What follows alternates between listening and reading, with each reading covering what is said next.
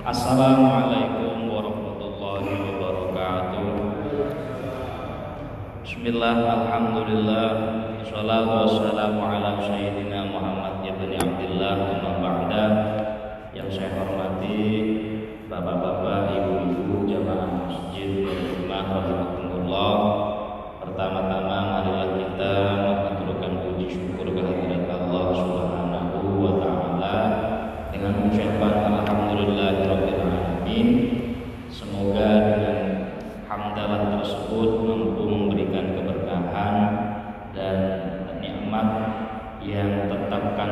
Allah Subhanahu wa taala. Salawat dan salam semoga dihaturkan kepada baginda Nabi Muhammad sallallahu alaihi wasallam yang selalu kita harap kelak mendapat syafaatul uzma dari beliau. Pertama marilah kita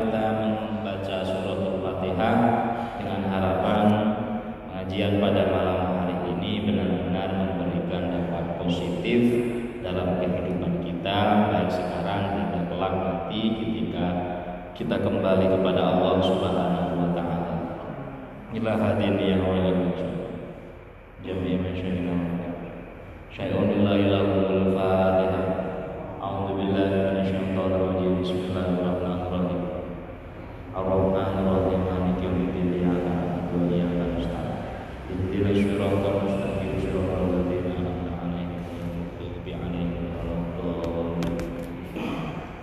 Bismillahirrahmanirrahim. Hadis Wasamin Hadis yang ke-18 dari kitab Arba'in Nawawi menjelaskan tentang takwa kepada Allah beserta yang disertai dengan perbuatan baik. An Abi Darin Jundub bin Junadah diceritakan diriwayatkan dari Abi Darin Jundub bin Junadah wa Abi Abdurrahman Mu'ad bin Jabal radhiyallahu anhu keduanya an Rasulullah sallallahu alaihi wasallam dari Nabi Muhammad qala Nabi berkata ittaqillaha haitsuma kuntah takutlah bertakwalah kalian kepada Allah haitsuma kuntah di mana pun dan kapan pun kalian berada. Lalu Nabi juga disambung wa'at bi'isayyi'ata al-hasanata. Ketika kalian melakukan kejelekan, maksiat, dosa dan lain sebagainya, maka uh, iringilah perbuatan jelek tersebut. Artinya setelah melakukan perbuatan yang dikategorikan melanggar syariat, uh, lakukanlah al-hasanah seyogyanya tambuha maka perbuatan baik tersebut akan dapat melebur kejelekan yang telah kita lampaui atau kita lalui. Lalu wahalikin nasa bimulukin hasanin jadilah pribadi yang baik ketika bersama dengan orang lain. Berbudi pekertilah yang baik ketika bersama dengan orang yang lain atau menjadi bagian dari masyarakat.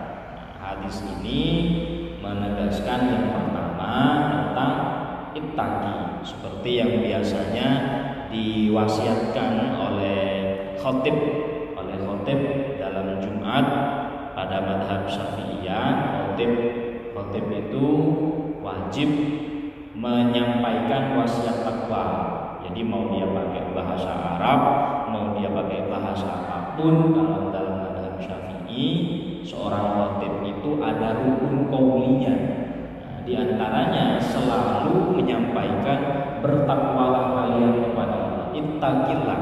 Artinya selalu bertakwalah kepada Allah Subhanahu wa taala. Artinya timbul munculkan rasa takut, rasa rasa takut kepada Allah Subhanahu wa taala di dalam hati kita, di dalam pribadi kita, haitsuma kunta. Di mana pun kita berada dan kapan pun kita berada, di mana pun dan kapan pun munculkanlah perilaku takwa, takut, rasa Subhanahu wa taala. Ini kunci yang pertama. Artinya ini bisa menjadi semacam uh, tameng, semacam yang membentengi atau dalam mungkin fungsi kendaraan itu adalah rem. Rem bagi kita bahwa kalau kita melakukan perbuatan yang tidak baik dan kita tidak mendapatkan balasannya sekarang saat di dunia maka niscaya yang itulah pasti kelak entah kapan bahkan bisa jadi di hari kiamat atau saat sidang istimewa kelak itu pasti akan mendapatkan balasan yang bukan hanya setimpal jauh lebih hebat jauh lebih besar e, dari apa yang kita perbuat di muka bumi ini. Lalu Nabi juga mengatakan wa'ad bi sayyi'ata al hasanata tamuha. Jikalau e, kita terjerembab misalkan tanpa sengaja atau bahkan mungkin sengaja jatuh dalam perbuatan yang dosa atau sayyi'ah, perbuatan yang dilarang oleh agama, perbuatan yang melanggar norma-norma masyarakat, norma-norma sosial dan lain semacamnya, maka ittabi al hasanah. Setelah melakukan itu, lakukan kebaikan agar tujuannya tamhuha agar perbuatan jelek yang kita lakukan di depan itu bisa dilebur atau bisa diganti dengan perbuatan baik yang kita lakukan. Ya sekarang asal ngomong kalau seumpama pulau kali panjenengan niku ngelampai e, perkawis dosa misalkan atau hal-hal yang sifatnya cepet-cepet sodako. Misalkan cepet-cepet sodako. Sodako kan gak harus banyak dan gak harus gak harus apa ditampilkan. Ya yang penting sodako. Makanya ada kata-kata sodako itu daful bala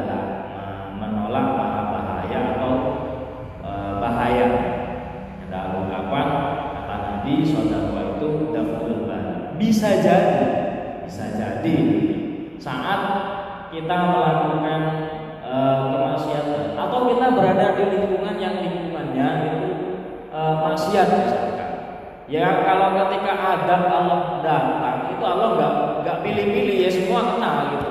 Inyon saya contohnya mungkin di di 2004 saat tsunami di Aceh itu kan. Ya, itu kan termasuk cobaan. Jadi Allah mencoba orang sana itu nggak pilih-pilih oh ini yang muslim ini yang ini ini yang maksiat ini ini. Enggak ini semuanya rata. Semuanya rata. Lah bisa jadi kita terhindar dari para bahaya Ya karena perbuatan baik yang kita lakukan. Ya, mungkin di antaranya yang saudara. Perbuatan baik itu banyak. Perbuatan baik itu banyak sekali. Dan ini sebagai landasan kepada kita supaya menyeimbangkan diri ketika kita melakukan perbuatan jelek atau hal-hal yang dilarang oleh agama maka iringilah perbuatan tersebut atau gantilah perbuatan jelek itu dengan perbuatan baik. Niscaya itu akan dilebur oleh Allah Subhanahu wa taala.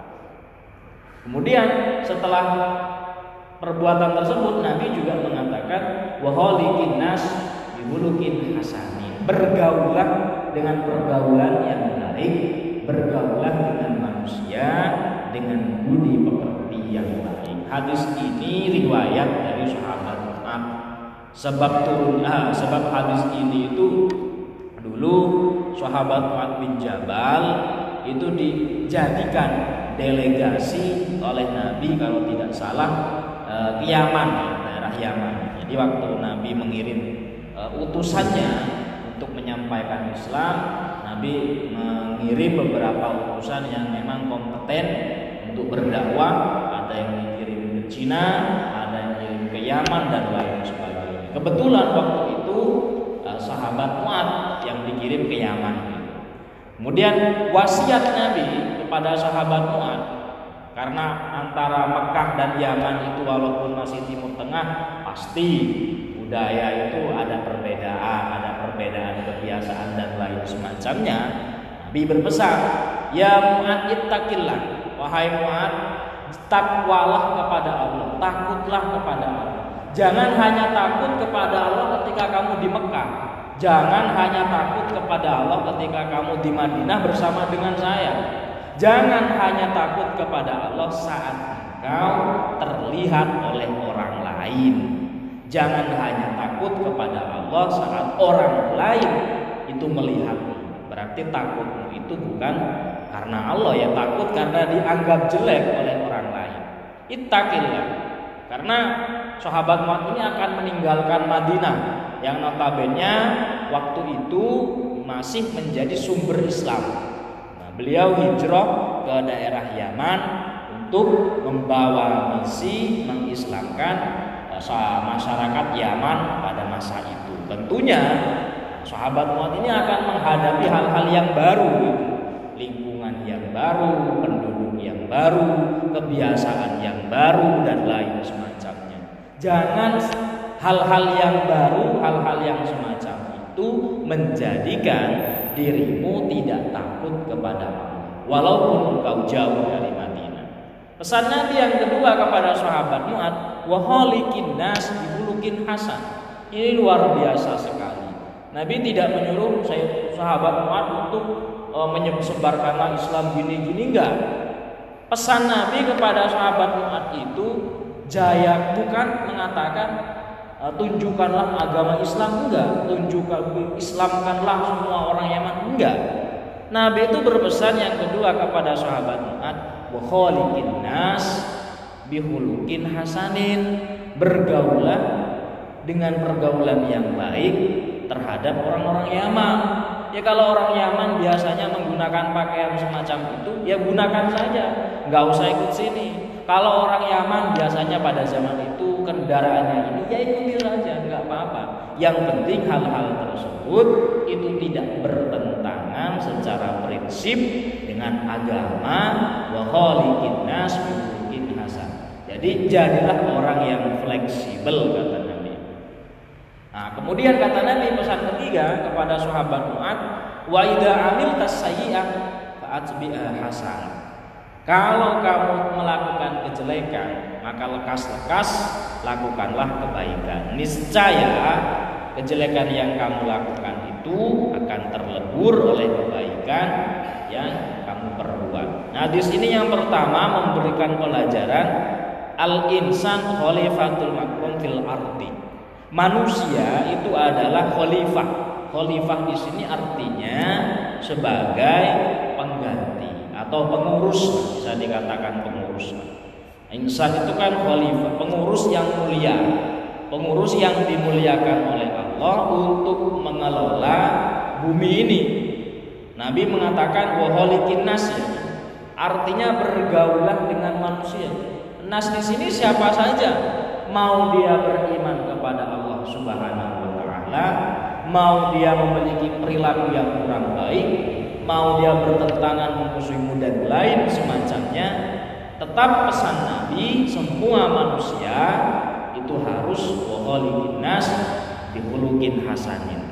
Junjung tinggi nilai-nilai kemanusiaan ketika engkau berada di tengah-tengah manusia karena seba sebagaimana uh, apa namanya fitrah manusia itu suka untuk dimuliakan maka muliakanlah orang lain walaupun orang lain itu dalam tanda kurung berbeda yang kedua hadis ini adalah at-taqwa sabilun najah. At-taqwa sabilun najah. Jadi jalan untuk menuju ke apa namanya itu kebahagiaan atau keberuntungan. Sangat beruntung sekali mereka-mereka yang memilih jalan takwa. Takwa itu bahasanya mudah sekali diucapkan tapi harus konsisten. Jangan hanya menggunakan pakaian takwa lalu dianggap sebagai orang yang bertakwa karena pakaian ini yaitu orang yang takwa dan cara dia berpakaian. Tidak tidak ada hubungan antara agama ketakwaan dengan pakaian. Tidak ada hubungannya antara agama atau keimanan dengan atribut. Semuanya itu tidak ada hubungannya. Sehingga urusan takwa itu adalah urusan pribadi masing-masing yang dapat mengukur seberapa apa nih seberapa tebal seberapa tipis ketakwaan kulo kali panjenengan. Genap kulo kali panjenengan piyambak. Nopo kulo niku kulo kali panjenengan saged diarani tiang sing wedi marang Gusti Allah. Boten ngoten. Terus yang hebatnya orang yang takut kepada Allah Subhanahu wa taala Allah angkat derajatnya orang lain akan takut terhadap dia. Maka bukan hanya orang lain tapi makhluk lain. Lah terus nek jenengan nate krungu critane para wali sing duwe kewan napa niku iso lulut. Nabi Sulaiman yang pasukannya luar biasa mulai dari jin manusia dan hewan ya karena Nabi Sulaiman itu jelas dia takut kepada Allah maka Allah jadikan semua makhluk pada zaman itu tunduk dan takut kepada Nabi Sulaiman jadi bisa jadi kalau orang lain tidak ada sungkan kepada kita, tidak takut kepada kita atau bahkan sembrono, ya bukan karena mereka yang kurang ajar, tapi karena kita yang mungkin kurang bertakwa kepada Allah Subhanahu. Terus yang semua itu kirang parak mungkin. Kirang parak datang pun Gusti Allah Subhanahu wa taala. Wa min kamalit taqwa al-bu'du syubhat wa martabasa bil haram minal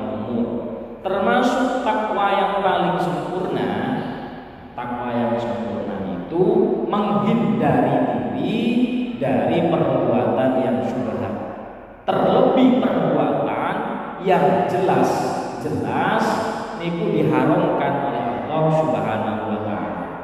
Lah perkawis sing boten jelas napa niku halal napa niku haram orang yang sungguh bertakwa kepada Allah niku boten purun napa malih perkawis sing jelas-jelas haram pasti dijauhi. Itu termasuk kamal takwa.